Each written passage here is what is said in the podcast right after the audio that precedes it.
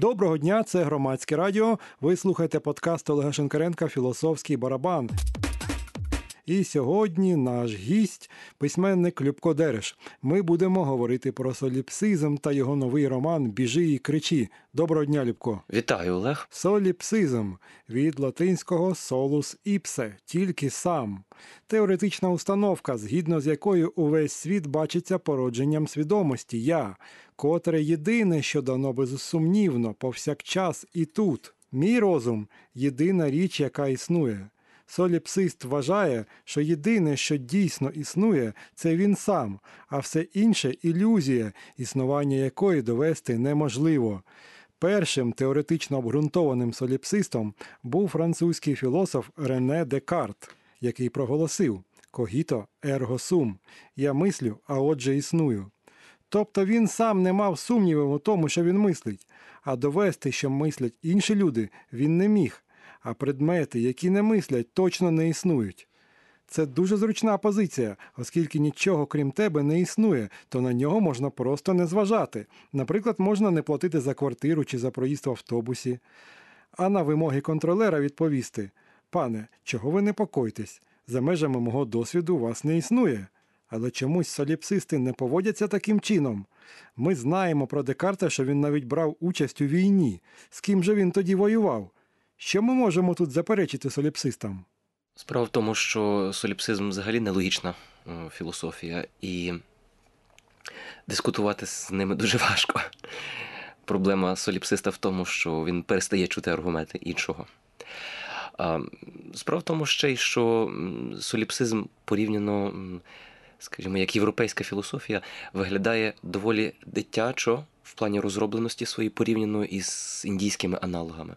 А чому дивно? Ведь його досить таки довго розроблювали. Перші соліпсисти з'явилися ще в давній Греції. Мабуть, розуму не вистачило до кінця його розробити, тому що не дуже зрозуміло, звідки виникає всесвіт у соліпсистів, звідки береться сама ілюзія так, цього світу, Е, чому ця ілюзія різноманітна, чому в ній є інші якісь речі, і чому ця ілюзія покриває мене, який має бути всім. Є інші проблеми, Е, якщо я починаю розуміти, що все є ілюзія. А чому одночасно всі інші люди, якщо вони є моїми поширеннями, не починають теж розуміти, що вони є моїми часточками? Ну, кажуть знову ж таки соліпсисти, що це психодрама, яка винесена назовні, так, мої якісь а, часточки особистості, які я ще не проінтегрував в собі, але знову ж таки не зрозуміло, звідки з'явилася та сила, яка мене розбила на частинки. Чому я не можу змінювати хід подій? Дійсно, як ти навів приклад, чому я не можу проїхати безкоштовно в транспорті? Або це виходить один раз, а другий раз не виходить.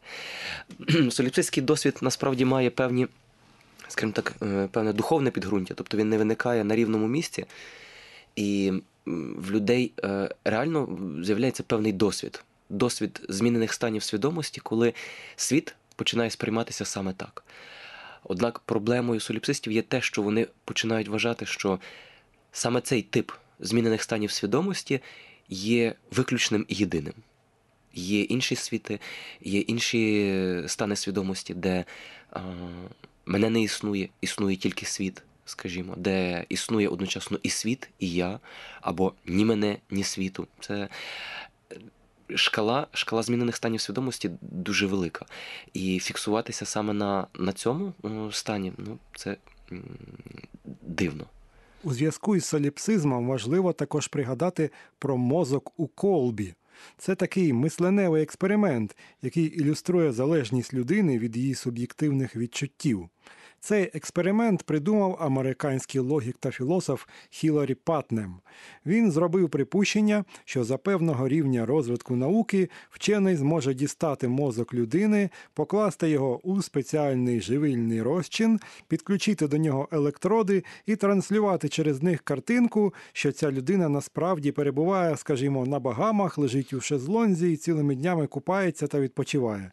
Суть експеримента в тому, що неможливо відрізнити реальні відчуття від генерованих, а отже, неможливо сказати, які з наших відчуттів справжні, а які фальшиві. Подібна ідея із захопленням сприймалася письменниками. Вперше її підхопив Говард Лавкрафт у своєму оповіданні Той, що шепоче у пітьмі. Також вона з'явилася в оповіданні Станіслава Лема Дивні скриньки професора Конкорана. Ну і найвідоміший для всіх приклад це фільм братів чи сестер. Вачовські матриця, де люди, яким здавалося, що вони живуть нормальним життям, насправді весь час перебували у спеціальних капсулах, слугуючи елементами живлення для величезного комп'ютера. І ми не можемо тут нічого заперечити. А раптом все так і є. А матриця це лише документальний фільм, який цей комп'ютер дозволив нам подивитися, щоб найбільш просунуті з нас мали уявлення про справжню реальність. Ти з цим погоджуєшся? Ні. Чому? Ем, я довгий час був апологетом соліпсизму і вважав дійсно, що світ влаштований саме так, що є, є моє я, яке керує всім, і тільки тому, що я, скажімо так, ем, втратив зв'язок із своїм справжнім я, я втратив зв'язок із контролем над світом. І тому мої емоції, мої витіснені страхи, бажання обсідають мене у вигляді життєвих ситуацій, людей, е, проблем і так далі. Е, Яким же було моє здивування, коли я виявив, що те, що я вважав своїм пріоритетом, що тільки я такий розумний до цього дійшов, дуже детально описано в тій же індійській філософії. Я вже е, двічі звертаюся до неї. Чому? Тому що все-таки при всій повазі до нашої європейської традиції, вона десь поступається е, індійській у своїй витонченості, в тому, наскільки е, широко розроблена, е, розроблені різні ідеї, різні онтології того, як влаштований світ. Я побачив, що те світосприйняття, яке я культивував собі, воно описане, зокрема, Адвайта Ведантою. Доволі вульгарній формі воно транслюється так званою неоведантою чи неоадвайтою. Те, що зараз більшою мірою називається New Age. І в цьому плані мене дуже розсмішила книжка одного такого ченнелера, Ageера, яка називалася І так я Бог, що далі? Тобто, де, де люди обговорювали проблеми того, що от ми, мовляв, зрозуміли, що ми Бог, чи що ми боги, Ну, Це вже, і що нам скоріше, далі це вже скоріше пантеїзм, що все є частинкою Ні, ні, Бога. тут, тут, тут е, насправді є тонка межа, тому що пантеїзм це скоріше розчиненість Бога у всьому, де Так, немає так, центру. А ми говоримо саме про ну, якесь вольове зосередження в тобі, що я Бог і я можу щось міняти в цьому світі. В російській Вікіпедії у списку художньої літератури, яка зображує досвід та ідею соліпсизма, є також і роман Любка Дереша Голова Якова, а в українській, до речі, немає. А як саме представлена у твоєму романі ця ідея? Власне, голова Якова це роман про подолання соліпсизму. Головний герой е, Яків горах Євлампія, композитор, який втрачає свою здатність е, до творіння, коли входить у глибокий соліпсизм. Тобто, сподіваючись здобути, здобути всемогуття, він раптом виявляє, що творче джерело чомусь пересихає. І він намагається відшукати його витоки, аж поки ситуація сама не показує йому, що він абсолютно не здатний впливати на неї, таким чином повністю якби розбиваючи його уявлення про те, що він всемогутній. Ну, це звучить досить таки дивно. Кожен же ж може впливати певним чином на ситуацію, в якій він знаходиться. Ну, в якісь моменти ми буваємо просто заручниками ситуації, котра нас зв'язує по руках і ногах. І це особливі моменти. Це я вважаю насправді дарунки долі для соліпсиста, коли ступінь відчаю всередині тебе стає настільки великим, що ти а, готовий нарешті позбутися цієї ідеї. Це дійсно дарунок, це дійсно благодать, коли ти розумієш, що все, я можу спокійно відпустити цю ідею, вона не працює. За інших випадків соліпсиста нічого не може перек- переконати у зворотньому. Тобто ти входиш у контакт із оточуючими людьми певним чином, такий тісний і постійний контакт. І сама ідея соліпсизма, вона цим усвідомленням того, що ти просто не можеш існувати у відриві від них, вона руйнується. Як мінімум, існує безліч речей, над якими ти не, не владаруєш над часом, над змінами власного тіла, над е, власними процесами там дефекації, випускання газів, відрижки. Про який контроль над всесвітом йде мова, якщо ти не можеш е, стриматись, щоб там, вибачте, не, не випустити гази зайвий раз. І тут ми можемо розглядати соліпсизм як таку певну, певну форму егоїзму. Ця форма егоїзму притаманна духові нашого часу. І якщо говорити власне про мій роман Біжи й кричи, то вона виведена у технологічну форму. Ми знаємо, що всі філософські ідеї рано чи пізно перетворюються на е, технологічні, знаходять свої технологічні кореляти. Цей роман в тому числі про технології, які допомагають е, керувати світом через якісь нелінійні процеси, через ефект метелика, так званий. І чому я вирішив про це написати? Тому що цей егоїзм він насправді ем, дійсно просякає нас всіх, і все більше людей, здавалося би, цілком тверезих, вважають, що справді ми маємо здатність впливати на хід подій а, саме таким от нелінійним е, способом. І більше того, вони отримують багато підтверджень від світу, що це дійсно так. Нагадую вам, що ви слухаєте подкаст Олега Шенкаренка Філософський барабан. І сьогодні разом із Любком Дерешем ми розмовляємо про соліпсизм і про його новий роман Біжи і кричи, який з'явиться вже до форуму видавців. Можна буде його придбати у наших книжкових магазинах. Маленька поправка, він з'явиться скоріше до книжкового арсеналу на наступний рік. А, от так навіть дуже цікавим є етичний соліпсизм. Він стверджує, що значення мають моральні судження тільки того, хто їх висловлює. Найяскравішим представником етичного соліпсизму є більшість громадян Російської Федерації. Вони абсолютно впевнені у тому, що все, що вони роблять, морально, а все, що роблять інші, аморально. Наприклад, вживати допінг на Олімпіаді це правильно, а позбавляти за це права участі у змаганнях аморально. Зовсім нещодавно російський протоієрей Всеволод Чаплін, між іншим в ефірі радіостанції, також здається, це було ехо Москви, проголосив, що християнська заповідь не убій має багато виключень. Вона не стосується, наприклад, внутрішніх ворогів. Просто треба визначитися, хто ці вороги, та повбивати їх. Оце і буде по-християнському. В принципі, у таких міркуваннях є певна логіка. Чи немає? Безумовно, є, тому що насправді і соліпсизм, і філософія Адвайте дуже логічно побудовані. І саме тому вони приваблюють зараз так багато людей, тому що по-своєму вони бездоганно логічні. Проблема в них тільки у першому крокові, з якої починається е, відбудова їхньої філософії. Тобто, що інших немає, існую тільки я. Так? Однак запитання, звідки ж взявся весь цей світ? Бо звідки взялася ілюзія, яка мене покрила, одразу ж розбиває цю філософію в пух і прах. А те, що етичний соліпсизм притаманний, насправді він притаманний не росіянам, він притаманний нам всім. Ми всі поводимося як е, боги в цьому світі, а, так чи інакше намагаючись диктувати свою волю іншим, свою волю обставинам, намагаючись підкорити е, цей світ, експлуатуючи е, його. Врешті-решт, що це є, як не десь глибоко приховане уявлення про те, що цей світ належить мені, і моє завдання не чекати милості від природи, а її взяти, як казав Лисенко. От, тому, тому, власне, е, я й на... мені було цікаво писати цей роман, тому що там ця етична проблема соліпсизму також розглядається.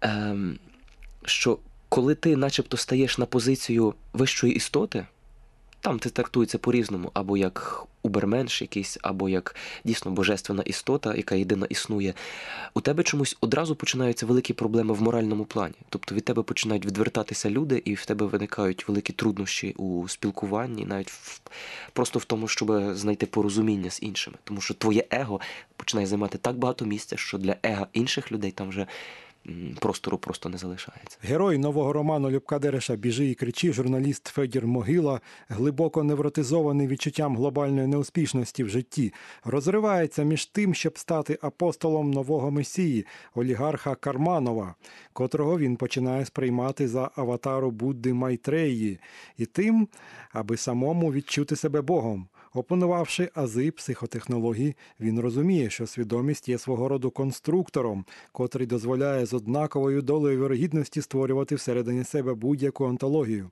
Коли Федір дізнається, що Карманов причетний до вбивства свого коханця, відомого співака Лулу Октябрьова, він розуміє, що психотехнології дозволяють релятивізувати і зробити віртуальним навіть цей факт. От з цього місця, будь ласка, трохи докладніше. Як саме це відбувається? І головне, навіщо? Ти маєш на увазі медіа маніпуляції? І це також. І це також, але в першу чергу те, що йдеться тут про те, що ми, е, намагаючись зрозуміти, яким є цей світ, ми приречені на, на поразку до тих пір, поки ми е, самостійно це намагаємося зробити.